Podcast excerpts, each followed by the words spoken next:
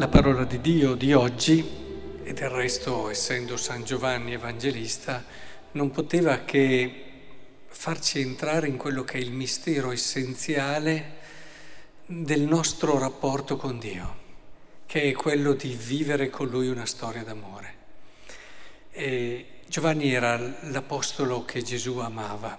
Lo abbiamo visto nel Vangelo, queste dinamiche proprie dell'amore l'amore che porta ad arrivare primi, l'amore che però teme e allora si ferma un attimo prima di entrare nel sepolcro, perché teme o di soffrire troppo entrando o che sia davvero così e quindi troppo bello. Ci sono vari tipi di timore propri dell'amore. A volte si teme che la cosa sia davvero troppo bella, quasi da non credere. Infatti arriva, entra, è così e allora crede. Questa fede no, che si alimenta e si sostiene con l'amore.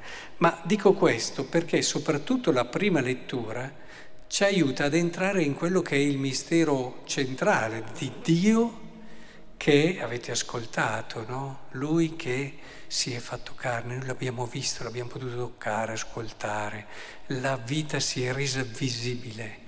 E questo, ditemi voi se non è proprio dell'amore. L'amore desidera farsi conoscere. L'amore sa che non può eh, pretendere l'amore dall'altro finché non si è messo a nudo davanti a lui, nel senso eh, personale, in quel senso di farsi conoscere quelle persone che alla fine non si fanno conoscere per quello che sono, per problemi vari, in un qualche modo non arriveranno mai ad una relazione d'amore profonda e vera. Dio fa la scelta dell'amore anche attraverso questa scelta dell'incarnazione che fa conoscere quello che è si manifesta. Noi in Gesù vediamo il desiderio che Dio ha di farsi vedere. E, e questo è importante. Nell'Antico Testamento c'erano sì tanti segni di Dio, tanti modi che in un qualche modo ti potevano far conoscere qualche aspetto di Dio, ma con Gesù Dio si manifesta totalmente. Non c'è nulla di Dio che non sia mostrato in Cristo, ci ricorda un altro Giovanni, quello della croce. E qui la rivelazione ha raggiunto il suo culmine, la sua pienezza. È bello che allora in questa festa dove ricordiamo Giovanni Evangelista ci fermiamo un attimo a riflettere su questo aspetto proprio dell'amore, questo mostrarsi che in fondo è anche un rendersi vulnerabili eh, quando uno a volte fa fatica a mostrarsi è perché ha timore di questa vulnerabilità che il farsi conoscere comporta.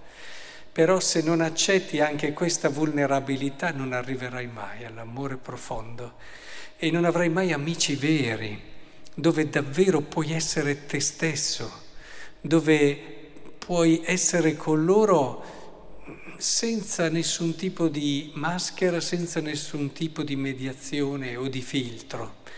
Ecco, pur essendo ecco, la rivelazione di Cristo quello che l'uomo può comprendere naturalmente, però in lui davvero abbiamo tutto quello che Dio poteva dire di sé. Ma eh, pensate, è bellissimo. Questi giorni dedichiamoli proprio a, a metterci in contemplazione di un Dio che non vede l'ora di mostrarsi a noi, pur rendendosi vulnerabile, lo diciamo tante volte, no? anche dell'incarnazione stessa, si è fatto fragile, si è fatto debole, si è fatto povero, ma non solo perché è diventato uomo e quindi ha partecipato della condizione fragile dell'uomo, ma perché con questo suo mostrarsi com'è si è reso per forza vulnerabile. Ma questo perché vuole il nostro amore vuole che l'amiamo con tutto noi stessi, non solo con la testa. Vuole che ci mettiamo in gioco con Lui totalmente, pienamente, nel modo più bello che ci sia. Questa sarà, se lo riusciamo a fare, l'unica cosa di cui non ci pentiremo mai.